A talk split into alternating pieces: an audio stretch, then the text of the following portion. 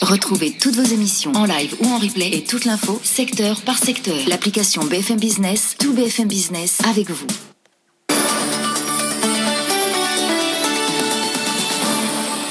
20h30, l'actualité tech revient dans 10 minutes hein, avec nos invités pour le débrief hebdo. Mais avant cela, Faiza Younsi nous rejoint. Faiza, bonsoir. Euh, bonsoir Sébastien. On revient sur les annonces de Jean Castex. C'était donc en fin de matinée, 48 heures après la prise de parole d'Emmanuel Macron sur le début du déconfinement ce week-end. Ah oui, le Premier ministre a dévoilé le nouveau protocole sanitaire qui allait s'appliquer. Il a également présenté la nouvelle version du Fonds de solidarité pour les entreprises qui vont rester fermées et pour celles du tourisme.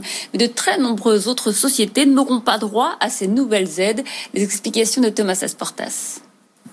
Pour les bars, cafés, restaurants et toutes les entreprises qui doivent rester fermées après le 28 novembre, la règle est simple. Quelle que soit leur taille, elles ont le choix entre l'aide actuelle de 10 000 euros par mois ou l'indemnité de 20% de leur chiffre d'affaires mensuel comparé au même mois l'année dernière. Cette aide est plafonnée à 100 000 euros par mois. Le gouvernement précise ensuite les nouveaux dispositifs pour les entreprises du tourisme qui ne sont pas obligées de fermer, mais qui le sont très souvent parce qu'elles n'ont pas d'activité, les hôtels, les traiteurs, les entreprises de l'événementiel. Elles aussi ont le choix, quel que soit leur nombre de salariés, entre l'aide mensuelle de 10 000 euros ou alors un pourcentage de leur chiffre d'affaires. Il est de 15% si leurs recettes ont chuté de moitié et de 20% si leur chiffre d'affaires a reculé de plus de 70 Enfin, les sous-traitants et les fournisseurs des entreprises du tourisme, les grossistes, les blanchisseries, les taxis, VTC, eux, n'auront pas droit à ce nouveau dispositif de chiffre d'affaires. Ils gardent l'indemnité de 10 000 euros par mois pour les entreprises de moins de 50 salariés et qui perdent plus de 50% de chiffre d'affaires. Ah, concernant les restaurateurs, Jean Castex a aussi promis de les soutenir par une campagne de promotion autour d'une année de la gastronomie évoquée pour 2021. Un message qui n'a pas calmé leur colère ni celle des gérants de cafés ou de discothèques du sud de la France. Ils étaient plusieurs milliers à manifester cet après-midi à Marseille contre le maintien de leur fermeture. Évidemment, les chefs d'entreprise étaient nombreux à écouter le Premier ministre ce matin. Certains sont soulagés par ces annonces, mais il faudrait aller plus loin. C'est en tout cas ce que nous a dit tout à l'heure Patrick Martin, le président délégué du MEDEF. Il était l'invité d'Edwige Chevrillon dans le grand journal de l'écho. Les commerçants euh, qui sont nos adhérents ont été soulagés par les annonces du président de la République complétées par le, Premier ministre. Mais effectivement, on trouve qu'on est toujours dans cette espèce de maladie française qui vise à tout encadrer, à tout complexifier, les autorisations, les mesures, les ceci, les cela, les contrôles. On voit que dans certains pays voisins, qui sont sur le plan sanitaire au même niveau, voire mieux que nous, il y a quand même beaucoup moins de contraintes. Il faut que les entreprises puissent travailler. Est-ce que de près ou de loin, les entreprises sont à l'origine de la crise elle-même sanitaire, de sa propagation dans certains métiers, oui, il faut prendre des mesures renforcées pour préserver ces métiers de sorte qu'ils ne crèvent pas, tout simplement. Mais c'est pas les entreprises qui doivent être la variable d'ajustement. Il faut donc renflouer les entreprises au-delà de ce qui est prévu à ce jour, même si ça a été renforcé encore dernièrement. Patrick Martin, président délégué du MEDEF, qui était l'invité tout à l'heure du grand journal de l'écho. Car malgré euh, toutes les aides du gouvernement, le nombre de plans sociaux, lui, ne cesse de progresser. Ça se confirme. C'est ce qui est ressorti des tout derniers chiffres de la DARES, les précisions de Caroline Morisseau. Les plans sociaux se multiplient. Depuis début mars, 657 plans ont été lancés, qui concernent plus de 67 000 suppressions de postes. C'est près de trois fois plus par rapport à la même période l'an dernier. Chez les syndicats, l'inquiétude monte. On espérait que le chômage partiel longue durée permettrait d'éviter les licenciements. Finalement, il protège moins qu'on le pensait, nous dit un haut responsable syndical.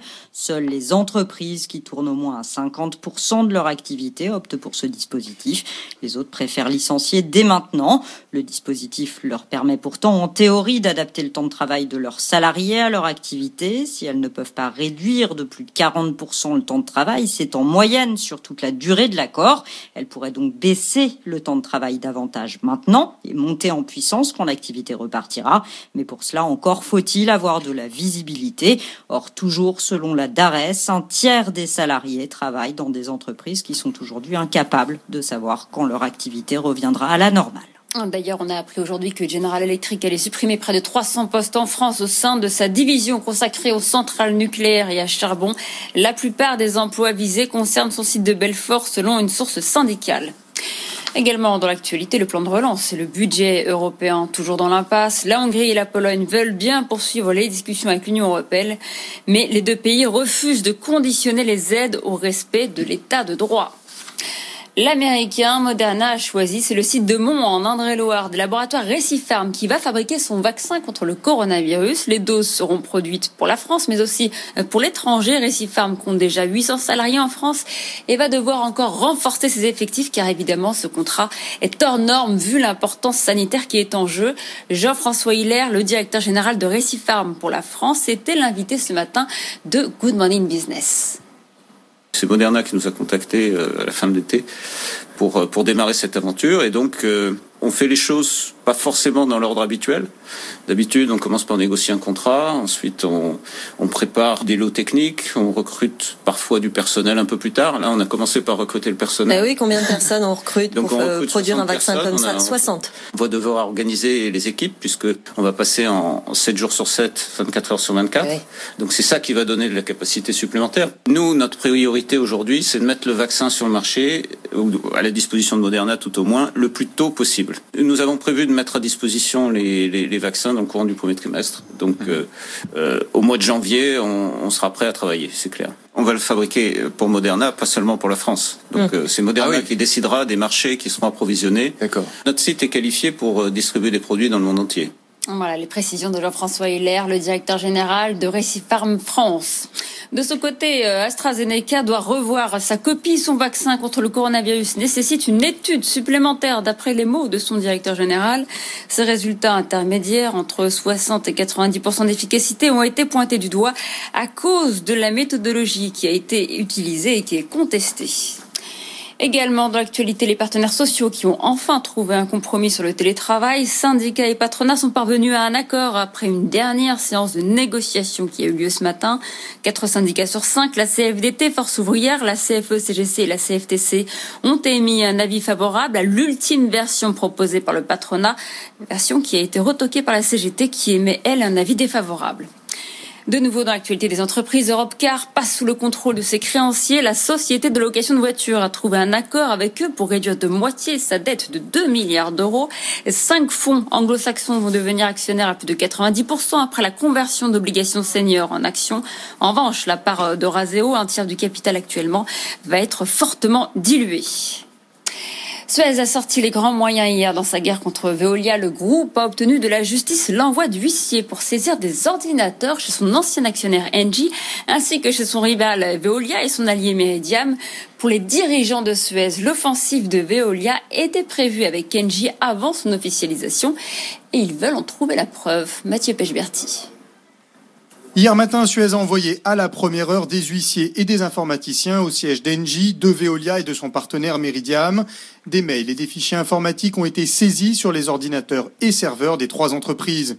Les documents seront ensuite placés sous séquestre par le tribunal de commerce de Nanterre, qui décidera lesquels pourront être transmis à Suez. Le groupe cherche des preuves que l'offensive de Veolia, déclenchée fin août, a été concerté avec son actionnaire Engie bien avant que celui-ci ne mette en vente sa part dans Suez fin juillet. Suez n'a jamais cru à la thèse de Veolia qui a réussi à monter son offre en seulement un mois. Ses avocats assurent d'ailleurs déjà détenir des preuves qu'un accord avait été conclu entre Veolia et son partenaire Meridiam avant cette date. Suez n'a en revanche pas demandé à la justice de procéder à des saisies au ministère de l'économie. Plusieurs sources rapportent pourtant que le gouvernement avait été informé des intentions de Veolia dès le début du mois d'août. On termine par la bourse de Paris, quasiment stable, termine en très très léger recul. Le CAC 40 a baissé de 0,08% et il termine à 100 567 points. Et voilà, ça nous emmène à 20h39. Vous retrouvez Tech bon, Une séance pour rien, on peut dire. Mais bon, on s'en doutait un petit peu quand même. Hein. On va rentrer bientôt peut-être dans la trêve des confiseurs. Euh, voilà, plus beaucoup de mouvements. Et puis évidemment, quand euh, il y a Thanksgiving, les Américains ne sont pas là, on prend pas tellement de risques. Et puis c'est moins volatile que Bitcoin, ça c'est quand même pas mal. Euh, courte pause dans un instant, effectivement, 9h20. Merci Faiza. Le débrief de Séverin Naudet et Fred Simotel sont avec nous jusqu'à 21h30. À tout de suite.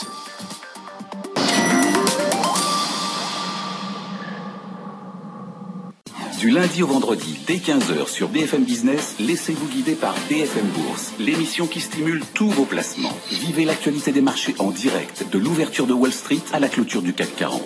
BFM Bourse, vos placements, nos conseils. Trois heures pour réveiller l'ensemble de votre épargne. Bourse, immobilier, assurance vie, les spécialistes des différents secteurs mettent toutes leurs compétences au service de vos économies. BFM Bourse, présenté par Guillaume Sommerer, du lundi au vendredi 15h, 18h sur BFM Business.